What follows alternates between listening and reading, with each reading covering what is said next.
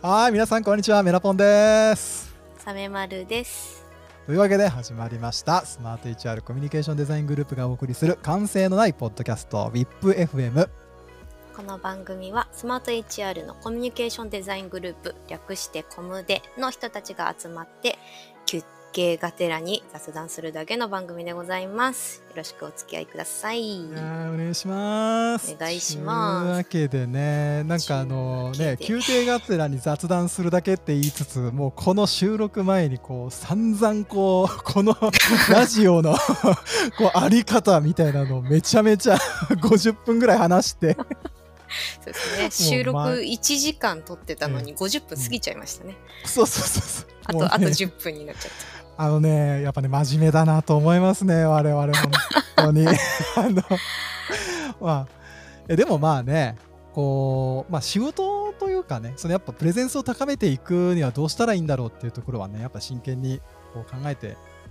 いきたいなと思ってるので、た。そうですね。まあまあなんかデザイナーに限らないかもしれないけど、こうやっぱり物作ってる人で届ける先の人のことを考えないわけにはいかないですもんね。いかないですかうらん。まあね。それはまあしょううがない。いや、もう、ね、佐賀だからね、もう佐賀だからもう悩みつつやっていきましょう。ちゅうわけで、本当にね。やってこやってこわけで、ええええちょっとなんか今日のあのお題としましては、う。なんか最近我々あの最近というかあのスマート HR ってまあどこの会社もなんかこういう会社多いのかなと思いますけど、あの上期と下期えっと1月と、えー7月にそれぞれこう目標設定そのこその、えー期の、上期下期のこう目標設定をするでするすると思うんですけどでまあ、えースマート HR も、えーこの度目標設定期間ありましてで、まあ、我々も目標設定したんですけどちょっとそこの、まあ、目標設定こう毎回僕すごい苦戦というかあのコムデの人たちみんな苦戦してる印象なんですけどなんか、うん、そのことについてちょっとなんか、まあ、僕はなんかこ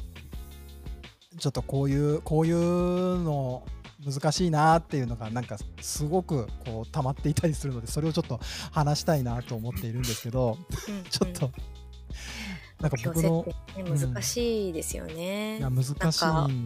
苦戦してますよね、皆さんね。あのなんでしょう毎回こう目標設定の期間ですよってあのベベさんあのマネージャーのベベさんがこう皆さんにメンションするとあのみんななんかあの猿が耳塞いでる絵文字とか そうですね。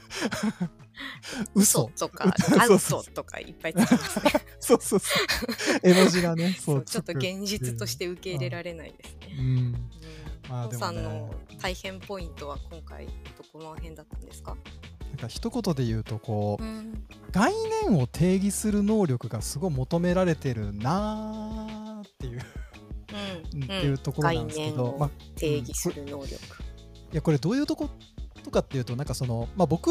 まあ、今までこう制作会社とかフリーランスとかでこうデザイナー、まあ、やってきたわけですけど、そのやっぱり、うん。まあ、作業者というかその、まあ、自分が手を動かして何かものを作るみたいなこうことをガシガシ今までやってきたんだやってきてでそれはなんかこうまあ多少なんかちょっとできるぐらいには なんかなってきてんのかなっていうなんかまあ自分のねなんかこうあこれは得意というかなんかこうこれを作りたいってなったら自分の中でパッてイメージが出てでそれをあの具現化形にするみたいなのはうんあのできるようになったのかなと思うんですけどなんかスマート HR に、まあ、1年ちょっと所属してした中でなんか最近急激にこう企画とかあとその概念とかをこう定義したり立てつけたりうん。っていうことをすごくあの求められる機会が多くてで,、うん、でそれがなんかもう今までこう一デザイナーそのものづくりクリエイターとしてこう頑張ってきた自分的にはすごくやっぱりなんだろうやったことのない作業というかうん。あのすごく難しくて、うん。うん、あのなんだろう苦戦している。でなんか結局その目標とかっていうのもそのなんか自分ができることをあの目標にはできないじゃないですか。なんかうん、あの殻を破ってあのこういうここういうことがその次のステップのチャレンジうんとして目標があってでそれを達成できたらあの何でしょう、まあ、評価につながるというかなんかそういうことだと思うのでそうまあ、うん、できないことなのはもうもちろんそうなんですけど、うん、まあなんかそれにしてもなんか、まあ、難しいあの、まあ、難しさのなんか一端としてはなんかあのそ概念を定義するディレクター的な能力を求められると同時にでも普通にそのデザイナーとかクリエイター作業者としてこう求められるコミットを求められる部分も全然ゴリゴリにあってなんか ゴリゴリにあって。はい。うん。そ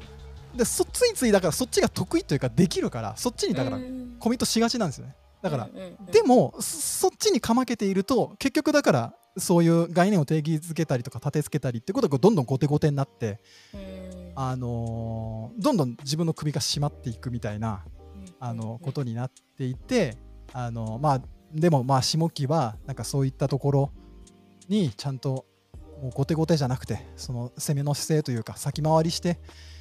なんかこうやっていけるようにならないのだなっていうふうになんか思ったっていう。なるほど。デザイナーからその、なんだろうな、ディレクターワークというか、そのコンセプト策定みたいなところなのかもしれないけど、の割合が増えてきたのって、やっぱりその、なんだろうな、できることがどんどん増えてきた結果、まあその、うん。あー言い方が微妙かもしれないけど、その上流のところを求められるようになってきたみたいな流れなんですかね？そうなのかな。というかやっぱりでもその方があの事業に与えるインパクトというか、うん。あのうん。まあおで大きいですよね。というか、うんうんうん。あの要はそう概念定義して大きなチームを作ってそのうん。外部の制作会社の方とか巻き込んで、うん。うん。うん。あのそういうことができるようになるよねっていうことですかね。その要はそうですね。うん。うん。事業のインパクトをより大きくするというか成果が大きくすればするほど、そこをやっていかないといけなくなりますよね。そのアウトカム。あアウトカムそう得られた成果が大きくなるなればなるほどやっぱりその作業者でどんどんいられなくなる現実はありますよね。うん、やっぱ一人でできること。そうあのそう会社に所属してみてなんかその一人でできることの小ささというか、まあまあそんなことないんだろうけどなんかあのチームでできることのでかさというか、うんチームの力みたいなのすごくうん毎日勉強させてもらってますね僕はスマート HR 入って。いやー、わかります。なんか私も、私なんか、なんだろうな、こうやってることとしては、ペラポンみたく、その、ゴリゴリに手を動かして事例というか、案件をやっていくというよりは、うちの会社デザインシステムがあるじゃないですか。で、ねスマートあります。HR デザインシステムがあって、私はなんか、そのコミュニケーションデザインサイドの、まあ、オーナーっぽいことをやっているんですけど、うんこの基本的にその作業者が作業者というか手を動かす人がすごく少なくてですねそれを増やそうとする活動をずっとしてるんですけどそれもなかなか難しくゴリゴリに作業をしているのが私ですっていう状態が1年ぐらい続いていてすごくわかります。そのチームの強さを今 欲していますね、まさにちょっとその体制作りをしているところで。うん。めちゃめちゃわかります。そうですね。あとまあそのチーム作りの重要性というかあの難しさというか あのあだからああチームってすげえ重要なんだみたいな。うん。のに、あの気づきましたね。なんそかうですね。30過ぎて。ようやくなんか、いや、わかりますよ。うん、なんかすごいなんかフリーランスの人ってそういう人多い気がするってまあ偏見なんかもしれないですけどあのやっぱ個人主義じゃないですか、やっぱりうん。その、うん。ね、自分のそのクリエイティブでこう食っていくとか、でまあそういう時代ですよねやっぱりこの個の時代というかその、ねなんかもう増えていたりとかして。なんでそうついついやっぱりなんか僕もなんかそっちにそその思考が寄りがちだったんですけどなんか、うん、チチームでいることのす素晴らしさとなんかでもそのチームを作ることのその難しさみたいなのって本当にスマート HR に入って初めてなんかあのじ自分の課題としてなんかあの認識できたことなのでうんすごくそうですね。大変勉強させてもらってますって感じですよ。いい話雑なまとめをしてしまったえ、サメマルさんはなんか評価とかで、評価じゃない、その目標設定とかでく苦しんでることあるんじゃないですか？でもさっきもちょっと聞きましたけど。ありますよね。苦しいですよね。目標設定ってまあそのこの半期6ヶ月で何をするかっていう話とあと、うん。そのセットになってくるのがそのそれをどう表あなんだろうなこう観測するか、結果を出す出すか数値化するか、見える化するかっていうところだと思うんですけど、そのまあなんかうちのコムデはわりかしその何かを作るワークが多いじゃないですか。ポンさんもそうですけど、からええ。それってこうリリースさ何か、まあ、ウェブサイトだったらそれを作る体制作りました。リリースされました。実用されましたみたいな。なんかこうわ目に見えやすい活動が割と多いチームなのかなと思うんですけど、私のやってるデザインシステムは結構その見えづらいよねっていうのですごいこうあの評価しづらいものとしてあ苦しんでいるところがーありま。すはいね。はいなんか例えば、うん。うんまあ、ちょっとなんか直近の話じゃないですけどそのデザインシステムの中に色の定義をしてるんですよね。まあ、ええ40色ぐらいうん。あのこの色を使うとスマート HR らしいカラーリングになりますよっていうカラーセットを作って配布していて、まあ、社外の人でも使えますっていう状態にしてるんですけど、うんそれを作ったことによってどうなるかっていうと、なんか、社内で測定しようとすると、そういえば昔はよく、ここの色どうします、どうしたらいいですかって問い合わせが来てたのが、そういえば最近なくなったな、とか、うんうん。なんかこう、うん0から1になるっていうよりも、なんか1やったのが、なんか0.5になってるとか、なんか数字では見えないけど、そういえば、なんか最近ああいうのなくなったな、みたいな、この観測しづらい活動がすごく多いんですよね、デザインシステムって。それがまあ、透明活動って最近呼んでますね。自分の中 透明活動をよく やっててですね。そう。なんか最近で言うと、 Figma で、あのーモックアップを作ったんですよね。あのあープロダクトのね。そうそうそうそう。うんあの PC とスマホのこう空っぽのモックが置いてあってええでなんかここのコンポーネントの中にこうスクショをペタって貼ると、うん勝手にその PC の中にはまって見えるいい感じのお世話になっております。ものを作ってたりするんですよね。でそれええをデザイナーだけじゃなくて全社の誰でも作れるようにあのなんか作り方動画みたいなのも作ったりして、うんやったりしてるんだけど、それのをどう観測したらいいかわからないっていう。うん たまに使えないんですけどっていう問い合わせは来るんですよ。これちょっとなんか、うんこうこれなんか権限ないかもみたいな問い合わせで、あ、え、この人使ってくれてたんだっていうのがうんそこで気づくことはあるんだけど、うん使われてることに私たちが気づかない。まあでもそれが浸透してるってことだから、それはそれでいいんですけど、うんめ透明すぎてめちゃ目標設定難しいなみたいなのはめっちゃあの絶賛まだぶつかってますね。いやそうそうそう。なんか実はなんかそのさっきの僕のその概念定義する能力って、うん。なんかそこにもすごくつながってるような気がして、うん。あの要はその結局会社の中に課題はこういう課題があってうん。でえっとそそれはそれを解決したらこれだけこう利益なり、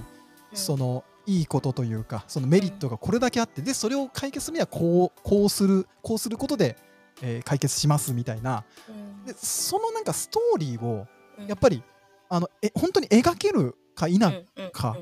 なんかそこだと思うんですよね結局、なんか、うん、なんかわかんない。あのーえなんかすごい上上からええ偉そうな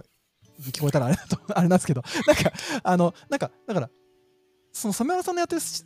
デザインシステムとかもその定量的にやっぱり評価するっていうよりはだからそのストーリーをなんかもう作っちゃうじゃないけどなんかもうこっちもう言っちゃうみたいなこっちで。なんかこれはこんだけなんかってことじゃないのかな。なんかこんだけなんかこれがこんだけの課題をなんかこういった課題これがあることでこう解決しますっていうなんかそのストーリーの方でがあるあれば勝てるんじゃね？みたいな。それは多違うのかな。分人によります、あ人によるのかね。人によるというのは その評評価者によるとかっていうそうなくて逆？ですね。そこ、いや、評価者によりますね。どこまで、あなんだろう、その、ストーリーの意義みたいなところ、多分、ーうん。身近な、この業務が身近な人たちには、あ、それめっちゃいいじゃんっていう、そのストーリーに納得感を持ってい見えると思うんですけど、多分ちょっとこれがずれてるとか、もうちょっと離れてるとかってなると、うん。なんか、うん。で？みたいなところになりがちなんですよね。なんかそこの、いかに説得するかみたいなところが悩みポイントですね。いやそうそうそう。いやなんかそれ最近すごく思うのがなんかあのだからビジネスマンの言葉に ビビジネスにだからデザインをビジネスに落とし込むみたいなの。すごい熱量。はい。あのそれそれマジでなんか事業会社のデザイナーに、うん。まあ、求められてるスキルかなとも思ってなんかわかんない。です、うんうんうん。あのすごく勝手なイメージですけどなんかそこの頂点が割とだから佐藤柏とかあの、そういうことになってくるんじゃないかなと思って。そう。なんかでも実はなんかでもデザインのまあコミュニケーションデザインの話って実は一番近いのって結構経営そうなんか経営にはなんかすごく実は近いところに領域としてはあるんじゃないかなとも思ってなんか、うん、そそこになんかこうなんだろうな自分のその成果なりやってることをなんかいかに紐づけていくかが